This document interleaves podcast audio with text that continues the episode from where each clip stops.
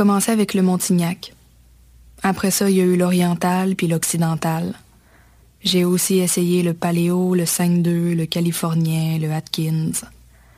Des régimes, j'en ai fait un puis un autre. Mais je pensais jamais qu'un jour, je serais rendu au régime forcé. Le visage de la pauvreté change. Jusqu'au 24 décembre, c'est la grande guignolée des médias. Donnée chez Maxi, Provigo, Jean Coutu et Via Capital. Eh, j'ai un plan pour voir et écouter des shows gratuitement toutes les semaines. Le studio, c'est le podcast live de choc.ca. Toutes les semaines, retrouvez le meilleur de l'alternative musicale québécoise pour une session live et une entrevue. Vous pourrez suivre l'émission tous les mardis à 17h30 en vidéo direct sur le Facebook de choc.ca et en audio sur le site internet de la station. Et si vous avez manqué l'émission, pas de problème. Retrouvez le studio sur nos plateformes podcast et en vidéo sur YouTube. Musique.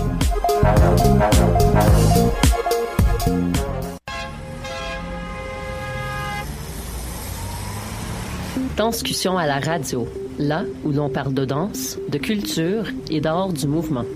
Avec les artistes, les travailleurs culturels, les spectateurs, les amoureux du spectacle. Tout le monde en parle. Tous les mardis de live sur choc.ca. Maudit que je m'endors. Je pense que j'ai besoin d'un café. Téléphone intelligent. Dis-moi où est le Tim Horton le plus proche. Fuck le Tim Horton. Quoi? Va donc au Salonger à la place au Salonger. Le café est vraiment bon, tu vas l'apprécier. C'est pas juste un jus de boîte que tu bois en attendant qu'il soit l'heure de tomber dans le jean à cochon. Situé au niveau métro du pavillon Aquin, le Salonger, c'est la place pour te sustenter. Vous écoutez Choc pour sortir des ondes.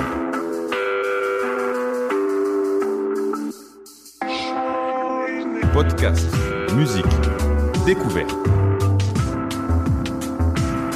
Sur choc.ca. La musique au rendez-vous.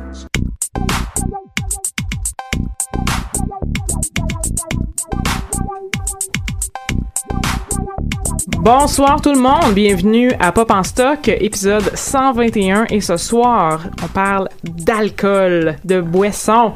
Euh, on a eu l'idée de faire un épisode euh, sur ce sujet-là parce que dans quelques jours, euh, voire dans quelques heures, on va commencer à boire des hectolitres d'alcool en vue du temps des fêtes ou pour le temps des fêtes et donc pour bien se préparer, pour comme préparer notre foie on va, euh, on va faire une émission sur l'alcool qu'on peut aborder de plein de manières différentes. Je trouve, vraiment que c'est un sujet euh, absolument fascinant. Donc, je m'appelle Hélène Lorrain et autour de la table, et vraiment, on est placé comme vraiment... on- La, la table ressemble à une bouteille déjà. Ça, c'est comme une, spécification de la table de choc. Euh, et il y a Mathieu Perron, qui est doctorant en histoire à l'UQTR, qui travaille sur l'histoire des tavernes au Québec et des lieux de loisirs Oui, c'est ça. mais qui va nous faire une grande fresque de l'histoire de l'alcool. Et j'ai super hâte. On a Christopher Chancy, concepteur en jeux vidéo, qui va nous parler de jeux lui aussi, de jeux d'alcool. Mm-hmm. Ça aussi, j'ai super hâte. Là, j'ai hâte à tout. Rachel Hippolyte, une habituée de l'émission maintenant, qui va nous parler des femmes et de l'alcool, donc l'aspect gender. Effectivement. Et Sandrine Galland, une, euh, une personne qui est, qui est une, une amie dans mon entourage, très souvent, mais qui est venue quelques fois à l'émission. Je suis tout le temps très heureuse euh, de t'accueillir. Doctorante en études littéraires Yes. à l'UQAM. Donc, euh, on va, euh, sans, sans trop de préambule, on va commencer par la grande fresque historique de, de l'alcool, Mathieu. OK. Ben écoute, euh, l'étude de l'histoire des sociabilités et des euh, divertissements m'incite à pasticher un, un célèbre barbu, euh, Marx pour le nommer. Mon l'histoire- Marx! Oui, oui, Marx. L'histoire occidentale jusqu'à nos jours est celle des luttes alcoolisées. Euh, bon, ben c'est un peu un peu plus complexe que ça, mais comment faire autrement en dix minutes hein? Je me résume donc euh, la question de l'alcool et l'histoire de l'humanité en trois points.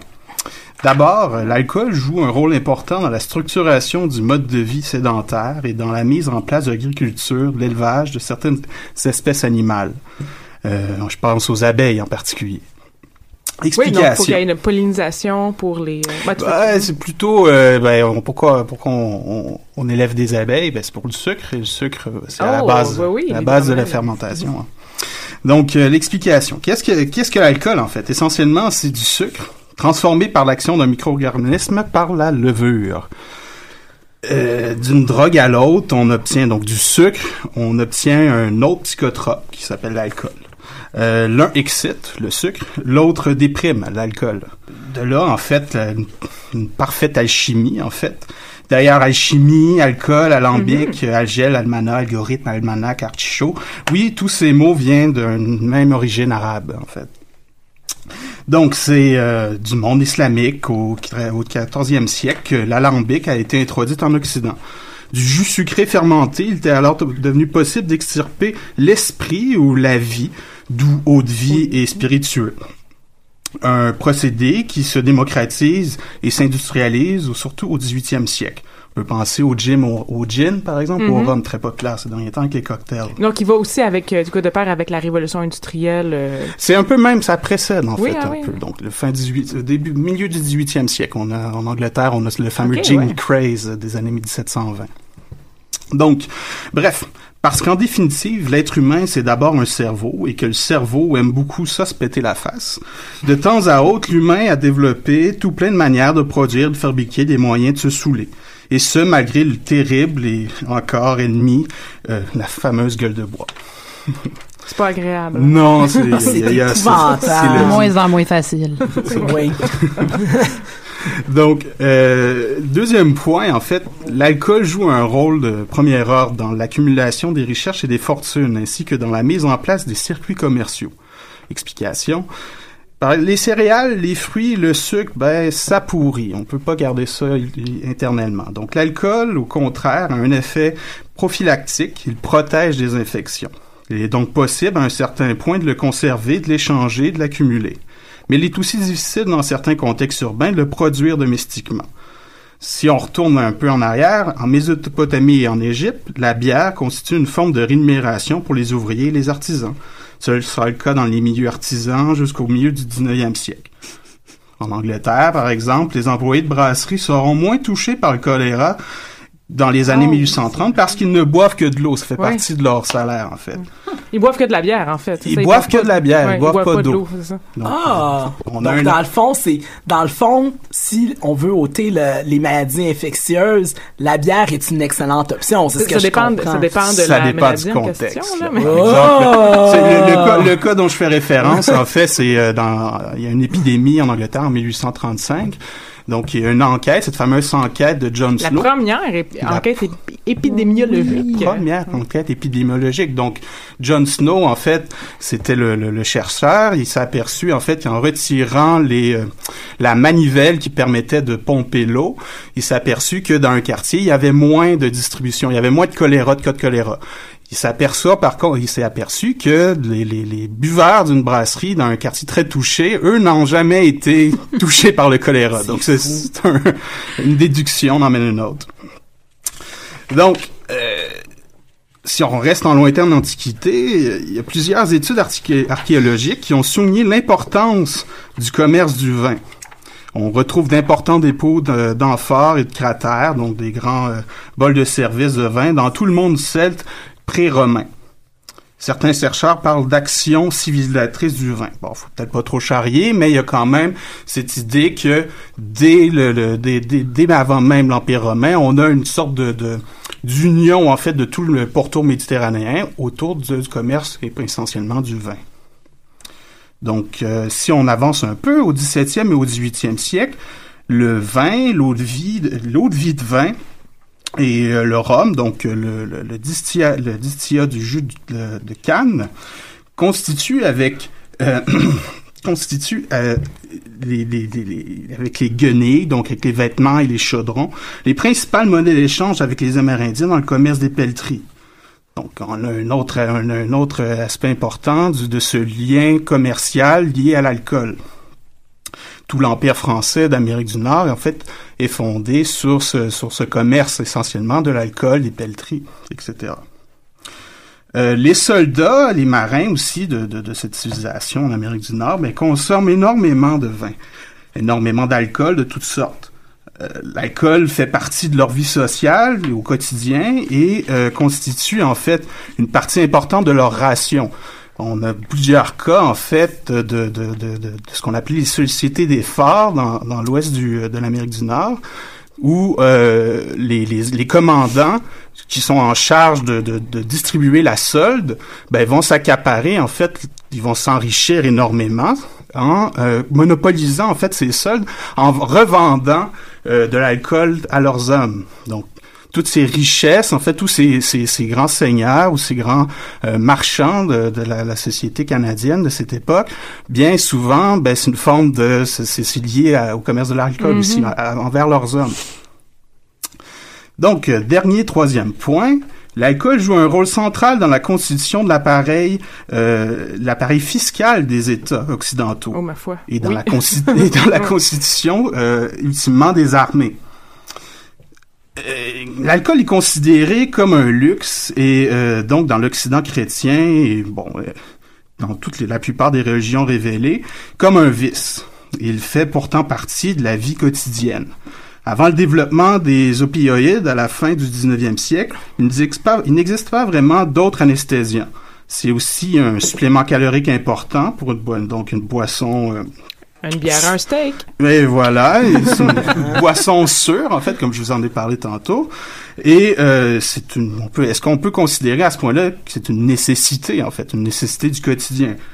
Mais bon, on le les autorités considèrent que ça reste un vice, donc on peut euh, facilement faire passer une taxe. C'est socialement Mhm, acceptable, le terme est à la mode. Donc on peut retirer un fort revenu, surtout dans une société comme au Canada ou au Québec, où euh, il n'y a pas d'impôt sur le revenu en fait. En France, dans certaines parties d'Europe, on a ce qu'on appelle la taille, qui permet d'imposer directement les revenus de la terre, et on a aussi la gabelle, qui sont des taxes sur des produits essentiels comme le sel. Mais en Nouvelle-France ou au Canada ou au Québec, euh, jusqu'avant la Première Guerre mondiale, il n'y a pas ça en fait. On n'a qu'essentiellement des taxes sur les produits d'importation, les produits d'exportation. On a euh, des taxes aussi sur euh, les taxes d'assises, donc euh, sur la production. Essentiellement, ça concerne les brasseurs et les distillateurs. Et les revenus qu'on retire des licences et des permis qui, sont émis. Donc, encore une fois, on revient, c'est la boucle est bouclée, du consommateur au producteur à, euh, au producteur, on les- on- c'est l'essentiel du revenu de l'État canadien et québécois jusqu'à, jusqu'à en fait, jusqu'à la Première Guerre mondiale. Donc, euh, encore une fois, jusqu'en jusqu'en vers les années 1890, aussi la, la- une des principales produits de consommation, à, mis à part les vêtements, bien, c'est l'alcool. On a qu'à penser, en fait, à ces, euh, à ces grands distillateurs ou ces grands brasseurs qui, euh, qui meublent le Golden Square Miles. Donc, on parle à Samuel Bronfman, par exemple, ou à euh, John Molson et Les sa Molson, famille, oui, oui. les Dow. Donc, euh, à partir de ces, à partir de ces grands, de, de ces grandes fortunes, en fait, ben, ces grandes fortunes-là se sont surtout développées à peu près de la, de la Première Guerre mondiale, à la fin de la Première Guerre mondiale jusqu'aux années 1930, principalement liées à quoi? Vous pouvez me nommer en mille, la fameuse prohibition aux États-Unis. Fameuse pro- prohibition, en fait, qui leur offre un, un monopole, un quasi-monopole sur l'exportation. Du- Montréal était, euh, c'est reconnu comme étant vraiment une plaque tournante très importante durant le temps de la. Montréal, Toronto, donc tout ce qui tout ce qui est en fait une un- c'est un lieu de pénétration pour ce qui est des alcools européens. Donc tous les Mhm. produits qui c'est à cette époque-là que le fameux Scotch qui est très à la mode euh, maintenant le Scotch donc le whisky écossais devient à la mode en fait on, on passe par le Canada qui est un qui fait partie de l'empire britannique et on va redistribuer ça aux États-Unis mais on va produire aussi énormément à Montréal euh, la fameuse Seagram Oui. va s'enrichir en embouteillant, euh, en produisant du, du, du whisky, mais en embouteillant aussi des alcools en vrac des États-Unis, euh, de- d'Europe pour revendre aux États-Unis. De manière clandestine. Ouais. C'est comme ça aussi que je pense que le Canadian Club ont fait leur argent, c'était pendant la Canadian. Club, c'est exactement ça, en fait. Canadian Club, ça le dit, en fait. Fait, c'était, c'était une, euh, une façon de, de faire de l'argent rapide et très, très, très peu, euh, très peu facile, très plus difficilement, en fait, en faisant, en mettant une bouteille, en mettant Canadian Club et en, embouteillant un peu n'importe quoi, en fait. Donc l'alcool a vraiment un rôle euh, euh, de formation vraiment euh, des sociétés telles qu'on les connaît aujourd'hui, de nos Ouais. sociétés capitalistes et euh, Société capitaliste, de, notre- de, de l'État, en fait. Oui. et, euh, au cœur même de notre vie sociale, qu'on va en parler. oui, on va en parler. Donc merci beaucoup Mathieu. Ça fait plaisir. Je me tourne vers Rachel qui elle aussi a des, choses à dire par, justement par rapport au rôle de, l'alcool dans notre dans notre vie sociale et comment on vit. Donc l'alcool et les femmes. Et pour ça, t'es allé voir des, des rapports de la SAQ. Oui, La j'ai- fameuse SAQ. là. Quoi? Ouais, Qui- c'est ça. euh, J'ai travaillé là pendant 8 ans à part ça. Oui, oui, c'est vrai. C'est vrai. Une des, nous avons autres, euh, un expert. une des, des autres euh, raisons pour lesquelles on t'a invité. euh. Oui. Non, c'est ça, effectivement, j'ai consulté des, des rapports annuels de la SAQ, euh, parce que oui, nous pouvons consulter les rapports annuels, euh, les plans stratégiques de la SAQ. C'est une société d'État. C'est une société d'État, donc... euh, Transparence. Exact. Et la loi d'accès à l'information fait qu'on a accès à ces documents-là. Et donc, évidemment, euh, qui dit plan stratégique dit plan marketing. Et euh, donc, il y a euh, dans les plus récents, donc il y a eu le, le plan stratégique 2010-12 et 2013-15. D'accord. Voilà. Et dans ces plans stratégiques-là, en fait, il y a certaines façons de maintenir la clientèle, dont certaines que vous avez peut-être dans vos poches, euh, qui euh, peuvent être une façon de séduire les femmes. Par exemple, euh, une des stratégies qu'ils voulaient faire, euh, la, SA, la, le, la, SAQ, ouais, la Société des alcools, qui se répète dans deux plans de stratégiques, donc celui de 2010-12 et celui de 2013-15, euh, était de mettre en place du marketing relationnel, euh, les guillemets, ce qui, euh, en développant, donc, euh, je cite, en développant des liens interactifs et personnalisés avec un nombre grandissant de clients, fin de la citation, euh, l'aboutissement de ça, et d'où le fait que vous l'avez peut-être dans vos poches, la fameuse carte Inspire de la SAQ, Le cauchemar des employés de la SAQ. Ah ouais, ouais, ouais. Ah, Ah. c'était terrible. Ça allongeait chaque transaction de une minute. Ah ouais. Au début, début, là, là, ça va un peu plus vite, là, mais c'était vraiment... Ben, tu sais, puis c'est ça. Donc, cette carte Inspire-là qui, donc, euh, cumule tes achats, te permet après ça de faire des... euh, des, Des demandes ouais. des recommandations personnalisées et donc d'avoir une relation euh, euh, client non seulement euh, en magasin mais aussi en ligne via les promotions qu'on t'envoie. C'est une façon donc de, de plaire aux femmes. On voit la publicité justement de la carte Inspire avec la fameuse jeune femme. Oui. Namasté, man. Ouais, c'est ça, namasté, puis t'es comme ma peste, puis tout. Mais pour revenir un peu en arrière, il y a aussi... euh, en fait, il y a vraiment une relation compliquée entre alcool et femmes parce que les, les femmes, on est souvent dans, dans cette espèce de, de, de, de, sens, de solution sans issue là où on doit être le fun, donc boire, mais pas trop boire pour pas être dévergondé. Puis il y a tout le temps cette relation Que ce extrêmement... soit notre faute après. Oui, oui, puis c'est notre faute. Exactement, tu sais, euh, toutes les questions de la culture du viol, une des choses qui était inscrite dans le dans euh, l'institut euh, de santé publique du Québec par rapport à aux dangers de l'alcool pour les femmes, outre les, les dangers euh, qu'on pourrait dire plus traditionnels, euh, des, euh, des nombres de cirrhose du foie plus élevés, euh, Des- des- euh, ouais, des problèmes de santé des problèmes de santé évidents, le cancer, etc., etc. Il y avait aussi euh, justement le fait que étant donné que on est plus vulnérable, il peut y avoir aussi des problèmes de euh, relations sexuelles non protégées et euh, bon Et non désirées. et non désirées aussi c'est ce que j'allais dire justement avec de la coercition pas chouette puis c'est sûr que de lire ça moi personnellement je comprends que cela soit dans le rapport, je comprends que cela interpelle la, santé publique, mais en même temps, il y a quand même un certain malaise par rapport à ça, dans le sens où c'est comme de remettre la faute sur les femmes en quelque part. Et donc, euh, mais ils font atten- ils, ils essayent de faire attention, mais c'est très très peu mentionné justement Mm. dans, dans le rapport de l'institut que dans le fin fond, euh, vous savez. euh, tu pourrais, tu pourrais renverser complètement. Tu pourrais dire, euh, dans le rapport adressé aux hommes, dire, euh, faites attention, l'alcool peut vous forcer à user de sexe coercitif. Ça remonte, ça Par remonte- exemple. Ça, ça, ça remonte à loin, en fait, ce, ce, ce rapport, en fait. C'est une création, bon, surtout de l'époque victorienne, en fait, la, pré- la préservation de, de la femme comme étant protectrice du foyer, des enfants, etc. Donc pure, donc... euh, donc ouais. pure, donc il faut la protéger aussi. Ben, c'est concomitant aussi avec ces mouvements de tempérance Oui. qui apparaissent à partir des années 1830. qui ont été très importants au 19e, tout à fait. Mais c'est ça qui qui est paradoxal, c'est qu'en même temps aussi, oui, il y a ces mouvements de tempérance-là, oui, il y a la façon de de réduire la consommation des femmes en leur mettant une pression sociétale, mais en même temps, euh, les femmes boivent. Euh, Il y avait dans les années 60, il y avait déjà. D'ailleurs, c'est une des choses dans les, duquel je vais revenir, mais je vais le je vais le mentionner quand même.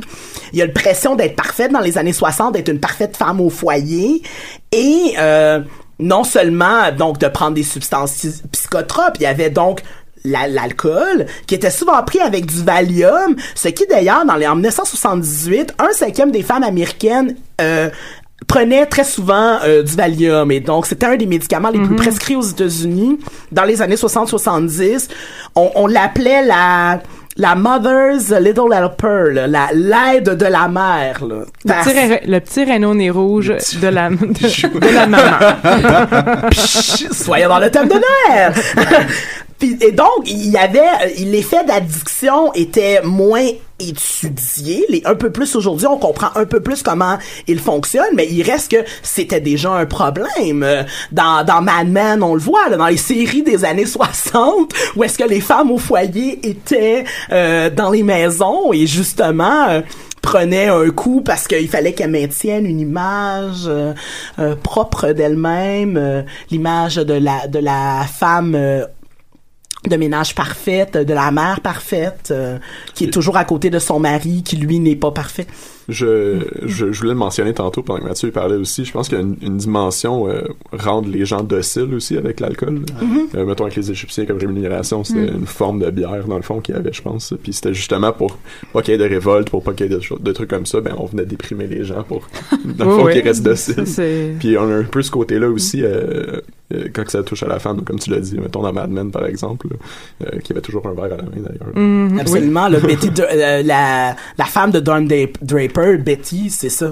J'essaie de me rappeler de son nom. Qui pourtant a été une femme qui était une femme relativement éduquée, euh, qui était consciente de certaines choses, mais qui était par la société, par la pression de la société, justement obligée d'être une mère au foyer en quelque part et qui compensait par le fait de boire de l'alcool, ce qui est aussi une thèse, euh, le perfectionnisme et tout ça qui a été développé dans un livre qui s'appelle Drink, qui a été écrit par euh, Anne Dossett Johnson, qui a été une vice, qui était, qui a déjà été une vice principale à McGill et que, qui a lâché euh, la direction mcgilloise pour euh, se consacrer à l'écriture, mais qui, et qui euh, raconte, euh, elle met en parallèle sa propre histoire personnelle sur le fait qu'elle a glissé lentement vers l'alcoolisme. Ah, mais euh, je suis vraiment curieuse. Est-ce que tu sais de quelle, euh, de, de quelle discipline elle provient comme professeur? Parce que toutes les, euh, les, les, les tâches administratives au gradé doivent être des professeurs à la base. hein? Oui. Est-ce que tu le sais? Ou tu- Euh, je ne le sais pas. Je pense que ah oui, elle était dans le Center.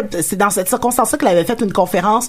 Le Center for Control Disease, je pense. OK, parce que c'est quand même assez euh, audacieux de mettre en parallèle euh, sa propre consommation dans, dans, un, dans une monographie, de, de faire de l'auto-ethnographie un peu, surtout Exact. pour quelqu'un de- d'aussi qui a été aussi haut gradé dans Mhm. une université d'élite. N'est-ce pas? Il y en a quand même au moins deux qui sont issus de ça. Eh, Bref, euh, oui.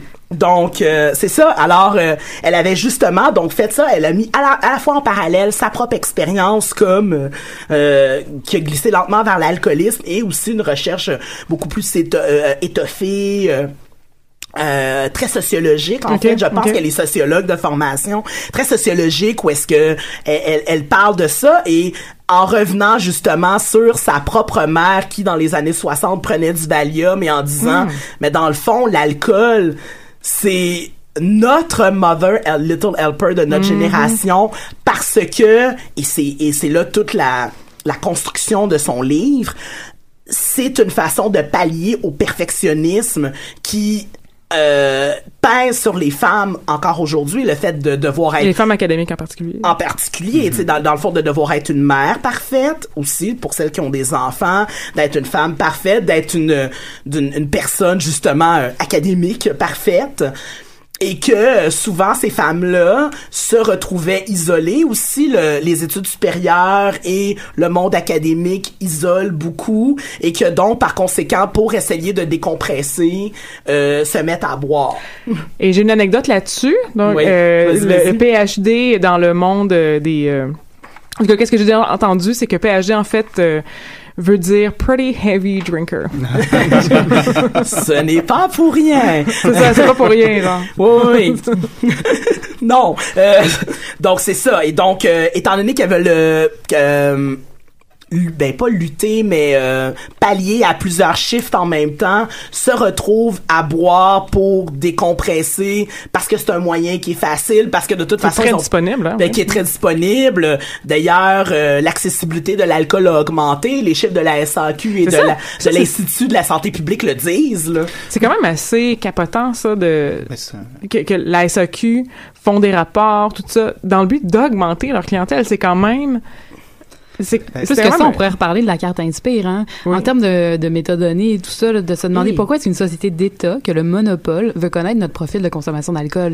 Moi, je trouve ça terrifiant. C'est vrai la seule carte de points que je n'aurai jamais. Ils ont vendu ça comme, une, comme si c'était une carte de fidélité, mais dans le fond, vu qu'ils ont le monopole, il n'y a rien à fidéliser. Ben non, exact, C'est vraiment, plus une manière de tracker, en fait, exactement Exact. le- les courants de ce qui se vend, dans quelle période de l'année, pour qu'eux puissent ensuite Mhm. optimiser leur marketing. à tous nos auditeurs, je leur conseille de mettre le ciseau dans leur carte. Puis et, et ils ne s'en cachent même pas là, dans le rapport annuel 2005 d'ailleurs rapport qui à la page 2005? 5 2005 2015 Ok, dans le rapport c'est moi qui me suis trompé dans le dans le rapport annuel 2015 à la page 5 il y a une énorme euh, un énorme euh, imprimé de la carte Inspire d'ailleurs Comme une pub, c'est comme une Ah, pub. totalement oui oui. D'ailleurs, le rapport annuel, c'est vraiment drôle parce qu'il est conçu comme les magazines de la SAQ. Ah. Fait que t'as- un rapport annuel. Puis là, t'as, oui! Puis là, t'as euh, surprise, euh, augmentation des cl- de la clientèle à la page 5, plan marketing à la page euh, 23. Je suis mal à l'aise. oui! Je vous le dis que j'ai appris plein de choses. En, en- en même temps, en fait, le, le, le, le- le lien État-alcool, comme je, je, je Mhm. voulais dire, c'est, ça, ça remonte à très loin. Je, je viens, je Oui. viens de lire un livre, en fait, euh, c'est Patrick Dillon, de Gene Craze, ça date... donc, euh, Ok, sur le gin. sur le, Mhm. ben, le Gene Craze, en fait, c'est un, un épisode de l'histoire euh, britannique où euh, il y a eu une, il y a eu une explosion, en fait, de l'offre de, de, de, de distillés, donc d'alcool distillé, de gin, donc le, de- une sorte de, de whisky avant l'heure. Donc, euh, il y avait tellement de, telle consommation euh, qu'il y a eu, une, semblerait-il, une baisse même du nombre de personnes, de, une baisse démographique à Londres Ah, dans ouais. ces années-là. Donc, plus de morts que de naissances. Pour faire rapidement, en fait, c'est qu'il y a eu une première expérience, la première expérience en Occident de prohibition. On a essayé de co- couper complètement la chose. Ça n'a pas fonctionné. Un des, un des grandes raisons, en fait, de ça, c'est que, un, les gens euh, se révoltaient et n'obéissaient pas à la loi, mais on s'est aperçu que l'État aussi a complètement baissé ses revenus, comme j'ai expliqué. Ah oui. Donc, euh, il y, y a- il y a toujours un rapport très incestueux, en fait. Donc, la SAQ, on parle d'un monopole, mais même dans une situation de mono- non-monopole, il y a toujours un Mhm. rapport très incestueux entre la consommation Mhm. d'alcool et, euh, et l'État. Merci de ce rappel, madame. ben oui, de ce rappel historique pour nous dire qu'effectivement, ça ne date pas d'hier. Mais c'est vraiment ça. Puis d'ailleurs, ce que tu remarquais sur à la fois qui font des rapports annuels pour augmenter leur clientèle, une des choses qui est relevée dans le plan stratégique, c'est l'éventuelle baisse de consommation à la SAQ parce que plus la population vieillit, moins elle boit. Euh, les chiffres le disent, les chiffres euh, de l'Institut de la statistique, les aînés boivent moins que les jeunes. Je pense que c'est une surprise. Mais en Pour même aider temps- leur rhumatisme. Oui, Non, mais pourtant, en même temps, que ce qui est très étrange, c'est que les, les aînés boivent proportionnellement moins que les jeunes, mais Parmi les cas, il y a deux populations dans lesquelles les cas de consommation excessive, la consommation excessive étant euh, cinq consommations euh, par événement ou plus par événement au moins 12 fois au cours de l'année, donc cinq consommations par événement par mois. là. Euh, les deux les deux populations dans lesquelles la consommation excessive va augmenter, c'est les femmes, euh, une hausse de 47 et Ça fait du revenu, ça, c'est bon. Non, je... les, les femmes et les personnes de 65 ans et plus, là, où est-ce que ça a doublé, là? Donc, euh, ou quasiment doublé. Donc, c'est, c'est des, euh, malgré tout, en même temps que les aînés boivent moins, mais leur consommation excessive augmente. Donc, on parle comme plus d'une logique de binge drinking C'est chez ça. les vieux. C'est Exact. ce C'est très drôle. Oui. Euh, L'image est belle. Je suis j'ai- comme des cruel. images dans ma tête, puis je ne sais pas. Mais c'est ça, donc, d'ailleurs, la consommation excessive a augmenté euh, parmi les, parmi la, beaucoup de tranches de la population. Et si la consommation excessive va augmenter en général, c'est à cause des femmes. Oh. Ouais. Si on regarde les, euh, les statistiques de l'Institut de la statistique du Québec, 79,7 des femmes boivent au Québec. La moyenne est de 82% ce fait que tout de même que 18% des gens ne boivent pas, on n'y pense pas tout le temps, on va en parler plus tard, mais... Ça, est-ce que c'est 12 âges confondus ou c'est à partir de 18 ans et plus? C'est à partir de 12 ans et plus. 12, ok. Ouais. Ben, ouais, ouais. C'est ça. J'étais pas mal absente à 12 ans. non! Ah! mais en même temps, malgré tout, même si y a 82% et que ça inclut les 12 à 17 ans, Mm-hmm. il, il- il reste que, ben, il y a les 18 à euh, l'âge. Euh, oui, l'âge du trépas, ouais. C'est cela. Euh, c'est- donc, euh, contrairement à 82% dans la moyenne générale, donc des Québécois de 12 ans et plus ayant bu de l'alcool, on considère ces chiffres-là, c'est expliqué dans le rapport euh, de l'Institut de la statistique sur euh, la consommation d'alcool au Québec de 2000 à 2015. On considère ça parce qu'il y a des adolescents qui boivent. Euh, Mm, oui, oui. Vous avez, euh, je pense, peut-être tout le monde, je, je fais des présomptions, commencé à boire avant 18 ans. Certainement. Bon, euh, merci de t'assumer. Au moins quelqu'un, sinon je me sentirais Les mal. parties d'ados, ça a commencé, on avait quoi, 16-17 ans? Moi, j'avais ou- 17. à peu près, ouais, C'est ça, tu sais, puis on buvait de la tornade, je Oh parle pour God. les je Ah. parle pour les. Quelle horreur. Jamais. Du la boomerang? Les poppers. Non, non, non. Mes parents étaient français, donc nous, on nous a habitués au vin très rapidement. Ah, c'est vrai, toi là, tu sais toi t'avais du bon alcool. Moi, j'ai commencé à Je sais pas si c'est une bonne ou une mauvaise chose, hein, mais... Mais culturellement, en plus, en France, ça, con- ça commence très très jeune. Ah oui, nous, à, temps, table, euh, oui, très rapidement. Euh, Mais il y, a un ra- il y a un rapport, en fait, ça, entre le- le- le- la consommation familiale et un rap- rap- consommation extra-familiale. Il y a une différence, par Tout exemple, en Europe, entre, entre l'Europe du Nord, où la consommation se fait en cadre plutôt euh, amical, Mm-hmm. et euh, l'Europe du Sud, où on dit, c'est toujours le, le fameux exemple de l'Italie, où c'est, euh, ah, ils, ils boivent autant qu'en France, mais il n'y a jamais sous, il n'y a jamais de problème. Ben, c'est souvent parce que c'est d'un cadre plutôt familial. Mm-hmm. Et c'est très, désagré- très désagréable à être sous devant sa mère. Ben oui. disons le Nous le souhaiterons à personne. Non! oui, donc en fait, justement, en parlant du vin, le vin est encore aujourd'hui la boisson euh, euh, préférée euh, des Québécois. Mais ça, c'est selon qui, là? La SAQ! Mais c'est ça, la SAQ, ils vendent juste de la- de- du vin, pas pas mal. Ils vendent pas de bière, là. Très, très, très peu de Non, mais ils calculent Ils calculent les chiffres de... Oui, oui. En fait... Non, c'est pas vrai, c'est les chiffres du MAPAC, je m'excuse. D'accord. Oui, donc euh, Le de- ministère, le euh, ministère de l'Agriculture, des Pêcheries et de l'Alimentation du Québec. D'accord. Voilà, je mélange mes chiffres parce que j'ai consulté beaucoup de choses. Donc c'est les et, donc euh, c'est ça, c'est les chiffres du MAPAC qui relèvent que le vin et la boisson, évidemment, eux autres ils calculent les épiceries aussi. là. Le vin, le vin et la bière sont pas mal à égalité dans les boissons euh, préférées des Québécois. Outre la bière, c'est le vin qui euh, qui mène, suivi d'un intérêt grandissant pour les spiritueux et les cocktails, et la SAQ euh, n'est ne n'a pas euh, oublié euh, cela. Mais ça doit être un grand vecteur de croissance. un énorme vecteur de croissance et ces derniers étant largement, surtout les cocktails étant largement euh, achetés par les femmes. Une des choses qu'ils ont faites lors du qui rapporte euh, dans le rapport annuel de 2015, c'est l'établissement de sections claires, spiritueux et cocktails. Maintenant, il y a une section où est-ce qu'on peut trouver très rapidement son cocktail cheap. La bonne sangria préfaite. Et- Pepito Sangria! Tournage. Et aussi, euh, donc, en fait, euh, c'est énorme. Euh, c'est euh, 664 millions de dollars euh, de spiritueux qui ont été achetés au Québec en 2015. Aussi, une autre des stratégies euh, utilisées par la SAQ, euh, à la fois aussi pour rejoindre des jeunes et des femmes, ce sont l'utilisation des c'est l'utilisation des médias sociaux. Facebook, euh, les statistiques de Facebook démontrent que c'est plus souvent utilisé par des femmes. Le contenu est fait plus souvent par des hommes, mais l'utilisation à 60 60 par rapport à 40% et par des femmes et donc euh, à ce moment-là de mettre euh, d'avoir la communication toujours dans le l'optique du marketing relationnel et aussi une façon euh, de séduire une clientèle. D'ailleurs, petit fait euh, amusant ou pas ou éclairant, euh, la responsable de la stratégie commerciale de la SAQ est une femme. Elle s'appelle Catherine Dagenet et elle est là depuis octobre 2014, ce qui vient aussi dans euh, le fameux rapport, le fameux plan stratégique avec cette augmentation euh, du marketing relationnel aussi.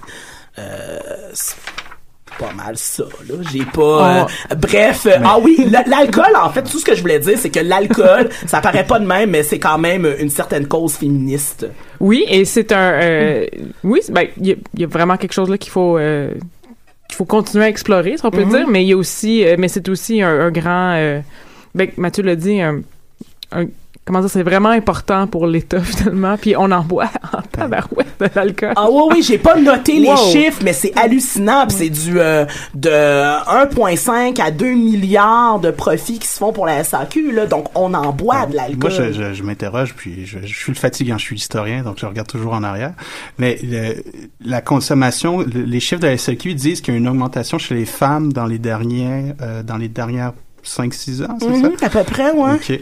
Euh, mais en fait, est-ce que c'est parce que les chiffres en fait le permettent? En fait, on peut chiffrer ça maintenant désormais, tandis qu'avant cette consommation-là était souvent plus cachée ou était plus. euh, Ouais, probablement. La Ouais. commission des liqueurs, il y a eu des, Ben, il y a eu il y des avait la distribution avant dans, Aussi. dans les épiceries, euh, Exact. dans les petits verres de gin. J'avoue ne pas avoir remonté. J'ai voulu Ben prendre non, des ben chiffres non. les plus récents. Là. On- Mais c'est une bonne question au niveau de la Mais c'est méthodologie. une excellente question, oui. C'est sûr qu'avec maintenant la carte Inspire, on est capable de, de savoir tout de Ah suite justement si c'est une femme ou un homme. Mm-hmm. Avant, c'était probablement des sondages faits par Santé Mhm. Canada qui se faisaient envoyer dans les ménages. Puis à ce moment-là, ils essayaient d'extrapoler à partir de l'information qu'ils recevaient. Mm-hmm. Puis encore là, sur ces sondages-là, c'est probablement biaisé parce que les gens sont pas toujours à l'aise de dire qu'ils prennent de l'alcool. De, Non, demandez à n'importe quel médecin, euh, tout le monde ment sur sa Ben, consommation d'alcool. C'est clair. c'est un vice. On va passer en musique juste pour une chanson. euh, ça s'appelle Alcool, très simplement, euh, chantée par Marina Foïs dans le film Fille perdue, cheveux gras. Donc, si vous entendez des bruits de film, c'est normal. C'est parce que c'est c'est comme une comédie musicale en film. Et j'aime beaucoup cette chanson parce qu'elle devient de plus en plus bourrée au fur et à mesure que la, la chanson euh, roule. Roule, oui.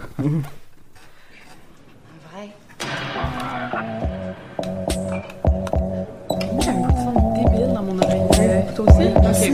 Alcool. Deux fois plus de bonheur et deux fois plus d'amis. Deux fois plus de taxis, voir d'où ça change la vie.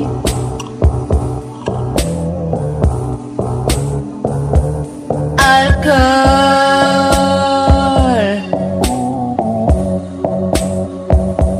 Le monde me donne la gueule de bois. Et l'alcool arrange ça.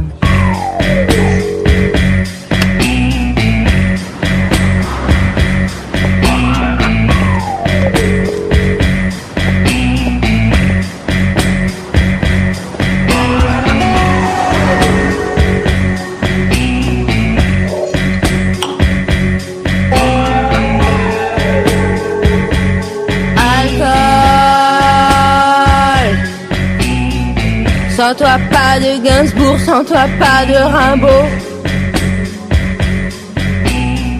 Sans toi on serait contraint de se bourrer à l'eau.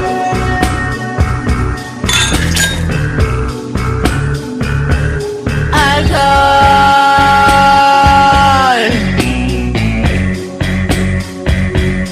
L'amour me donne la gueule de bois.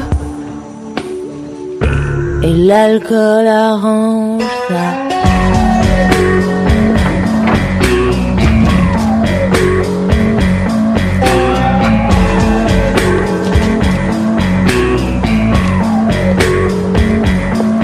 Alcool. C'est mon seul grand amour, les autres se sont tirés. Et Christophe, Jean-Louis et Patrick et Jean-Guy et Bernard. Oh. Alcool.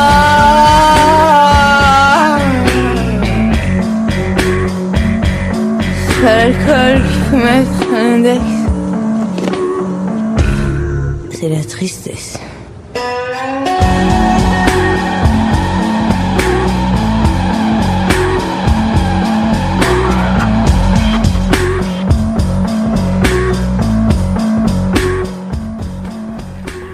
On est de retour à Pop en stock, oui. Et euh, Sandrine, t'es là pour nous parler du droit de ne pas boire.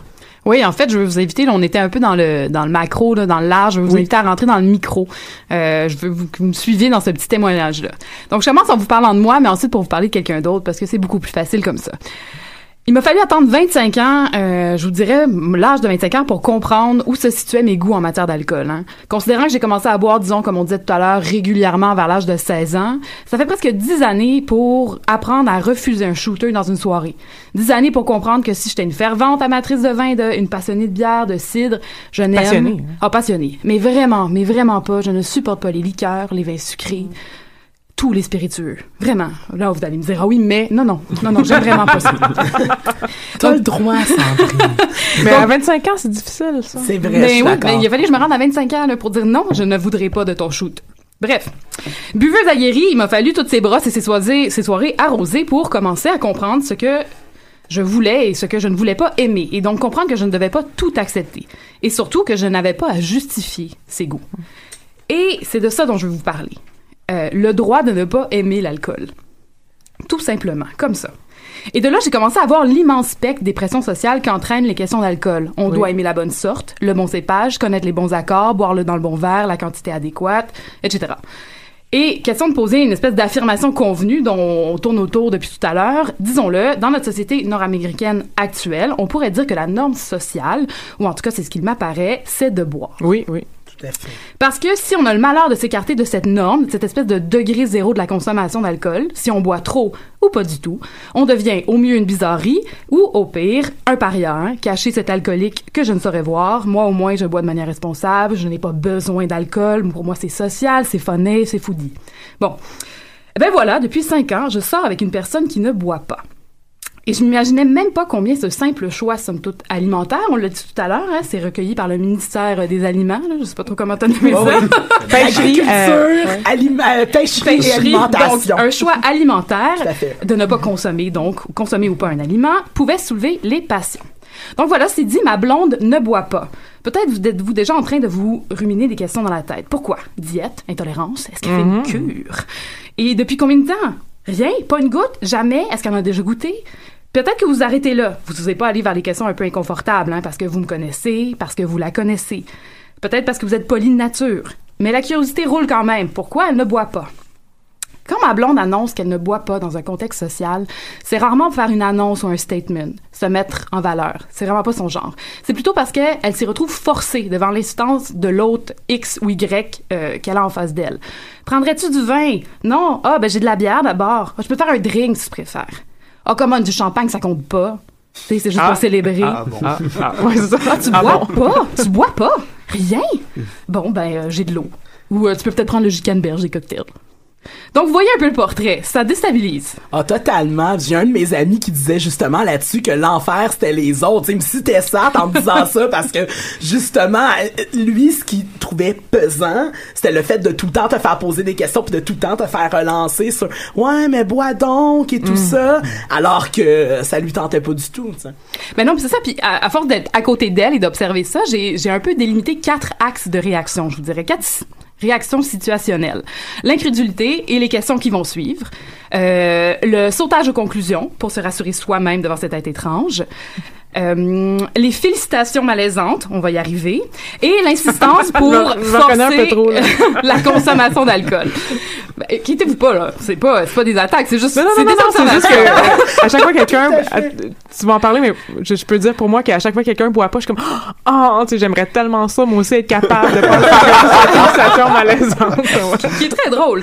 En tout cas, euh, et donc maintenant pour illustrer ces situations, imaginons un instant qu'elle n'aime pas le goût du chou sous toutes ses formes, hein, parce que on sait que les dérivés de chou, bon, je suis pas chimiste, mais j'écoutais Ricardo, non, j'écoutais une émission de télé puis il parlait justement du euh, de la molécule qui s'appelle le phénylthiocarbamide, je crois, au PTC, qui est ce qui donne le, goût puant au chou, le goût puant. Bref. Et euh, comme il n'y a pas de chimiste dans la salle, je vais me permettre de faire un parallèle boiteux, mais imagé entre la molécule odorante du chou et celle de l'éthanol. Donc, quatre axes. Le premier, quand on l'observe sous la- l'angle du chou, vous allez voir, ça devient un peu ridicule. Ma blonde refuse un plat de choux de Bruxelles qu'on lui propose, plutôt qu'acquiescer à son refus de ramener le plat en cuisine ou au pire lui confirmer, lui dire ah c'est parce que t'aimes pas ça, ce qui est assez commun que le chou de Bruxelles soit honnête. Euh, on lui adresse plutôt ce genre de questions. Ah t'en manges pas Ok. Euh, Est-ce que c'est un choix idéologique? Non. Est-ce que c'est par principe? Ah c'est une diète. Ah oui c'est la cure là pas de chou pendant un mois. Donc, devant le déferlement de questions, elle énonce la simple vérité. Elle a pas le choix. J'aime pas ça. Et là, coup de massue. Mais qui n'aime pas les choux de Bruxelles? T'aimes pas les choux de Bruxelles? Si tu veux, j'ai de la sauce, tu peux le mettre dessus, ça va goûter moins. Non, ben t'as-tu du, tu veux-tu du chou vert? J'ai du chou vert. Du chou rouge? Non, pas de chou rouge. Aucune sorte. Ah ben là, le kale, come on. Le kale, si tu mélanges avec des bananes, des fraises puis du chocolat, ça goûte même plus. Moi non plus, j'aimais pas ça avant, mais là, je me suis forcée, je me suis habituée au goût. Donc, pour une raison nébuleuse, vraiment, quelqu'un qui aime pas le goût de l'alcool, slash du chou, ça dérange. Ce qui m'amène à la deuxième situation. Le parallèle avec le chou, là, je vais le laisser tomber parce que c'est plus ou moins adéquat. parce que cette situation-là euh, amène son lot de préjugés et de raccourcis et d'idées préconçues qui vraiment, je pense, s'appliquent qu'à l'alcool dans la société, peut-être à certains d'autres types de vices, comme on disait.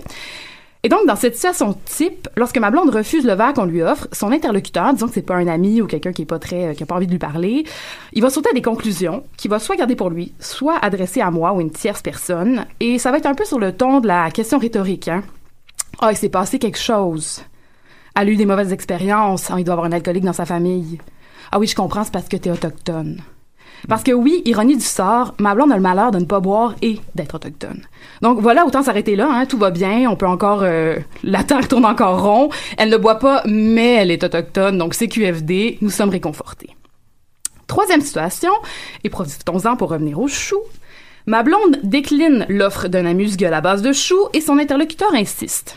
Allez, commande juste un, là. C'est ma fête. Tu vas pas me laisser tomber le jour de ma fête. Commande. T'as même pas besoin de mâcher, tu peux juste l'avaler. Vite, vite, vite, commande juste un trait. C'est ma fête. Ah, tu veux pas? Tu veux pas me faire plaisir? OK. Puis là, il part. Va refuser. Plus tard, va revenir avoir un chou dans son assiette. Ah, tu t'es rendu compte que j'avais mis un chou dans ton assiette. Bah, mange-le. C'est pas grave. Rendu là, il est tout petit. Ça dérangera pas. Hey, c'est moi qui les ai payés, les choux, là. Tu pourrais le faire pour me faire plaisir. Donc, vous voyez un peu euh, ce qui se passe. Donc, peu importe le nombre de fois où elle énoncera qu'elle ne souhaite pas consommer d'alcool, on va tenter de lui en imposer. Soit en passant par la culpabilisation, c'est ma fête, etc. La banalisation, c'est pas si pire, ça goûte pas si fort. Ou, quelle violence, l'imposition, en mettant de l'alcool dans son verre à son insu. Euh, ce qui est beaucoup plus facile à réaliser quand un chou qu'une goutte d'alcool dans un cocktail. Je suis toujours la goûteuse officielle pour Un vérifier qu'il n'y a pas de vodka dans son euh, Bloody Caesar Virgin. Parce que même les barmaids sont bien intentionnés, mais au restaurant, ça arrive souvent là, oublient le Virgin. Bref. Dernière situation, la plus loufoque, selon moi, on en parlait et j'ai très peu de choses à dire dessus, fait que peut-être qu'on peut en discuter parce que je, je sais même pas comment la saisir. Euh, c'est lorsqu'elle dit qu'elle ne mange pas de choux, c'est quasi systématique. hein, je vous dirais que c'est 95% du temps, elle reçoit des félicitations. Bravo, euh, félicitations. Hey, je devrais faire pareil. Good for you. Hey, j'ai essayé, mais je pense pas que je serais capable. Donc vraiment là, pardonnez, euh, par- excuse my French là, mais what the fuck? Si tu trouves que c'est tellement bien de pas manger de sous ou slash d'alcool, arrête ou juste laisse-la pas boire d'alcool. Donc je sais bien que le parallèle entre chou et alcool, là, ça va pas marcher euh, inévitablement pour toujours, mais je voulais prendre quelque chose qui était pas justement du chocolat, parce que euh, le chocolat est quand même associé au vice à cause du sucre ou quoi que ce soit, donc rien de plus banal et vert qu'un chou. Euh, mais à force d'essayer de comprendre, d'essayer de faire comprendre aux gens que ma blonde, si elle ne boit pas, c'est simplement parce qu'elle n'aime pas ça. Euh, c'est le mieux que j'ai trouvé. Prendre un autre aliment comparé avec l'alcool. Il Mhm. y a rien, il y a pas de cachet. Elle veut juste pas boire d'alcool. Oui. Voilà. C'est ça, j'ai une de mes amies aussi que c'était ça, c'était une stricte question de goût, mais qui ressent exactement la même chose que ta blonde. Là. Elle me décrivait exactement les, les mêmes réactions de la surprise de mais là comment ça euh, que tu veux pas boire? Et là elle me disait que maintenant elle était rendue à un âge où est-ce que avec des gens qu'elle ne connaît pas si elle refuse de l'alcool ah c'est parce que t'es enceinte fait que c'est correct Ah oui, il y a ça aussi, c'est vrai.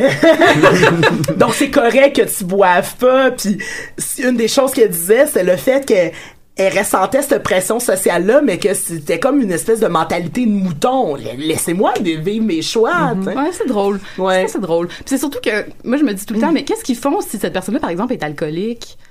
Euh, souvent les questions sont tellement envahissantes. Laissez les gens leur jardin secret, là. Absolument. si jamais il y avait une raison. Une vraie raison, Ouais. ben- ou ben en tout cas une, une raison euh, plus qu'une question de goût, par exemple. Absolument. Mm. Ben c'est ça. Un de mes amis me disait, puis ça a été mon cas aussi, où est-ce qu'il il racontait du fait qu'il avait pris des médicaments, euh, des antidépresseurs, Aussi, et oui. que par conséquent, ça ne tentait pas de crier sur tous les toits qu'il prenait des antidépresseurs. Donc c'est profondément malaisant parce que tu t'es toujours posé des questions sur ta raison d'arrêter de boire, mais en même temps dans un contexte social, avec tes proches c'est correct, avec des gens qui ne sont pas tes proches ça te tente pas nécessairement de t'étaler sur euh, pour plusieurs raisons entre autres parce que l'alcool est un dépresseur tu pourrais te mettre à pleurer. Et ce n'est pas nécessairement une super bonne idée euh, dans, dans un point dans un contexte social. Ouais.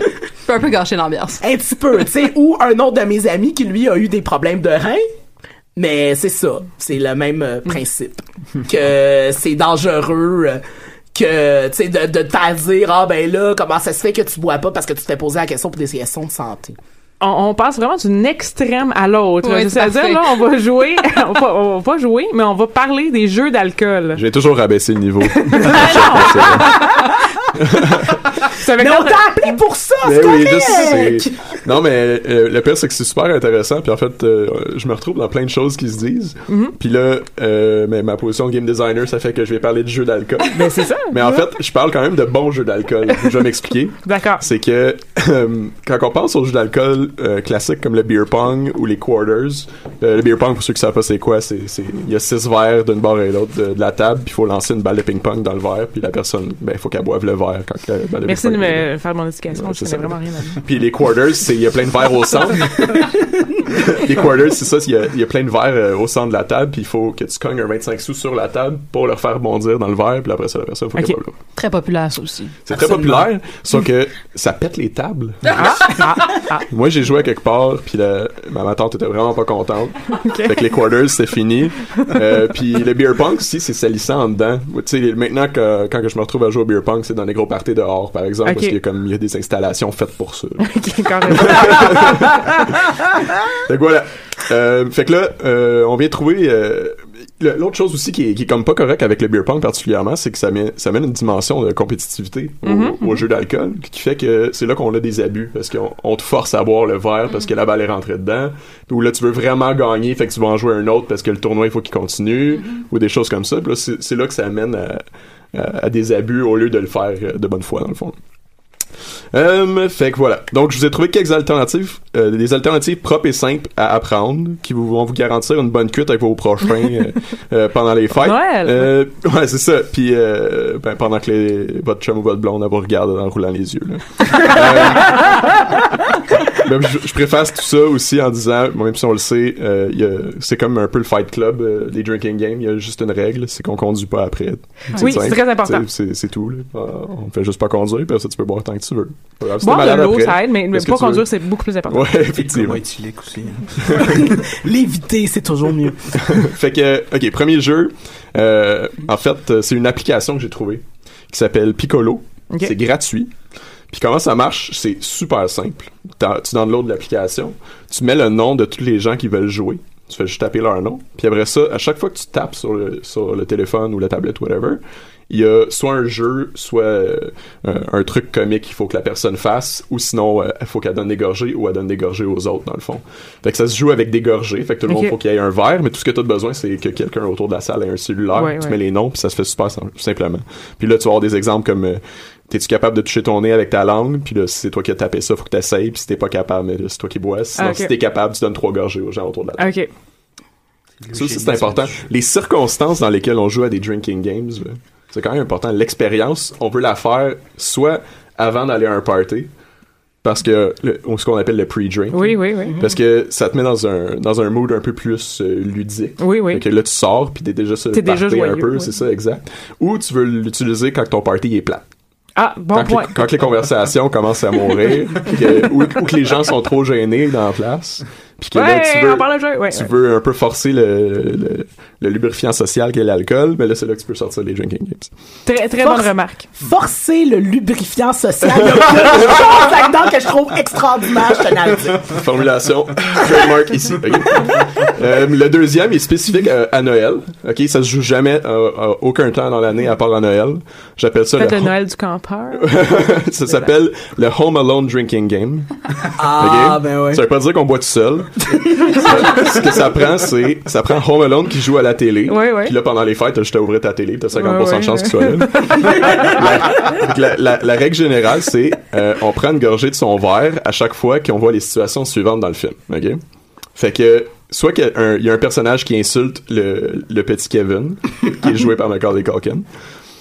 Un personnage qui dit le mot pizza, Paris ou polka. OK. Ah, le le pas le cas. Ouais. Ouais, ouais. là, ce shot-là est bonne. Moitié de la bière n'est pas passée. Ouais. Euh, une personne se fait mal dans le film. Oh boy. Ça, c'est plus vers la fin où est-ce que les voleurs commencent à se faire des bobos. Puis où euh, que Kevin crie, se parle à lui-même ou insulte quelqu'un. Nice. Garantie qu'une caisse de 24 est finie si vous êtes 3-4. C'est avec les schtroumpfs et plus extrêmes. ouais, c'est ça. Wow. OK. Un, un autre jeu que j'ai euh, que j'ai trouvé aussi en ligne que je trouvais vraiment drôle, ça prend une tuque de Père Noël puis une télé, OK? Puis ce que tu fais, c'est tu mets la tuque sur le coin gauche, en, en haut à gauche de ta télé. Puis là, tu mets un film ou tu, tu mets une émission, quoi, whatever. Puis à chaque fois qu'il y a un personnage dans le film ou l'émission qui se retrouve à, à, en fait porter la tuque Oui. parce qu'il passe de la gauche du, de l'écran, il se retrouve à porter la tuque dans le coin, faut que tu prennes une gorge. J'ai vu des, des photos de ça, c'est très très drôle. C'est vraiment drôle, puis ça fonctionne surprenamment souvent. Oui, ok. J'ai fait le, le petit test, là, puis Oui. euh, honnêtement, euh, rapidement, il y a beaucoup de gens qui viennent de la gauche dans les écrans. On le remarque pas, mais... Euh, le troisième film, c'est un de mes préférés. Ça s'appelle Les personnages de film. Ça prend un maître de jeu, qui est normalement la personne qui va conduire. Oui. Euh, puis ça prend une liste de films. Puis la règle générale, c'est euh, le maître de jeu, il donne un nom de film. Puis la première personne qui nomme le personnage principal du film a le droit de distribuer deux gorgées à n'importe qui autour de la table. Bonus rule, si tu nommes l'acteur qui joue le personnage aussi, t'as une, deux, un autre gorgée à donner. Fait que tu peux te retrouver jusqu'à trois gorgées. OK. Fait que là, par exemple, si je dis Shawshank Redemption, Je, je connais juste Tim Robbins. Tim Robbins, c'est une gorgée C'est une déjà. gorgée. Fait que là, t'aurais une gorgée à distribuer. Puis c'est Andy Dufresne, le personnage. Ou si on dit le parrain. Don Corleone. Michael Corleone avec Al Pacino. Oui. Yes. Puis le, le, silen- le silence des agneaux. Euh, Anthony Hopkins. Anthony Hopkins. Ah, je me suis euh, tu vois, c'est là que c'est drôle aussi parce que là, tu- ça fait des, des dynamiques de, de- d'ostinage autour de la table aussi. parce que là, la- probablement que ça aurait été Clarice, euh, la personnage principale, qui est jouée par Jodie Oui, Foster. oui. Mais Ouais. effectivement, que, tu sais, euh, Hannibal Lecter aussi. On c'est s'entend. Ça vaut la peine. Ouais. Euh, Un petit dernier. un petit dernier. Hélas, un. Ok, ça, c'est moi qui l'ai inventé en plus. Oh! Euh, ok, c'est le drinking game de Gilmore Girls. Ok, grand fan des Gilmore Girls ici. Euh, puis là, en plus, il est sur Netflix, fait que ça se prend Oui, deux oui, secondes. oui, ça, ça, ça Fait pogne. qu'on boit quand Luke apparaît avec une casquette, Rory ou Lorelai boivent du café ou mangent. c'est tout le temps. Rory a un livre dans les mains. ok, oui, c'est vrai. Michel apparaît à l'écran parce qu'il y a Nick Truesdale, des Québécois. Euh, ou Rory ou Lorelai font une référence à, la culture populaire. D'accord. Ça, on va être sous. Garantie, rapidement. bonne cuite pendant les fêtes. Ben, juste, le le monde. ca- juste le café, là, c'est garanti. Écoute, il aurait manqué la pizza, puis ça y est, là. On doit se quitter là-dessus. Euh, Il y aurait eu d'autres jeux, je pense, à dire, mais ah, on doit comme arrêter. Euh, moi, je vous rappelle que on a parlé de l'alcool, on s'est bien amusé, on a bien ri, mais la modération a bien meilleur goût. Donc, essayez de pas boire des hectolitres de vin et de, de bière et de spiritueux et de cocktails durant les prochaines semaines. Euh, votre santé, votre foie euh, va mieux s'emporter et tout le monde autour de vous aussi. Je, vous- moi, c'est ma dernière émission comme animatrice, donc je vous souhaite un joyeux Noël, une bonne année, un bon temps des fêtes en général et on se retrouve en 2017.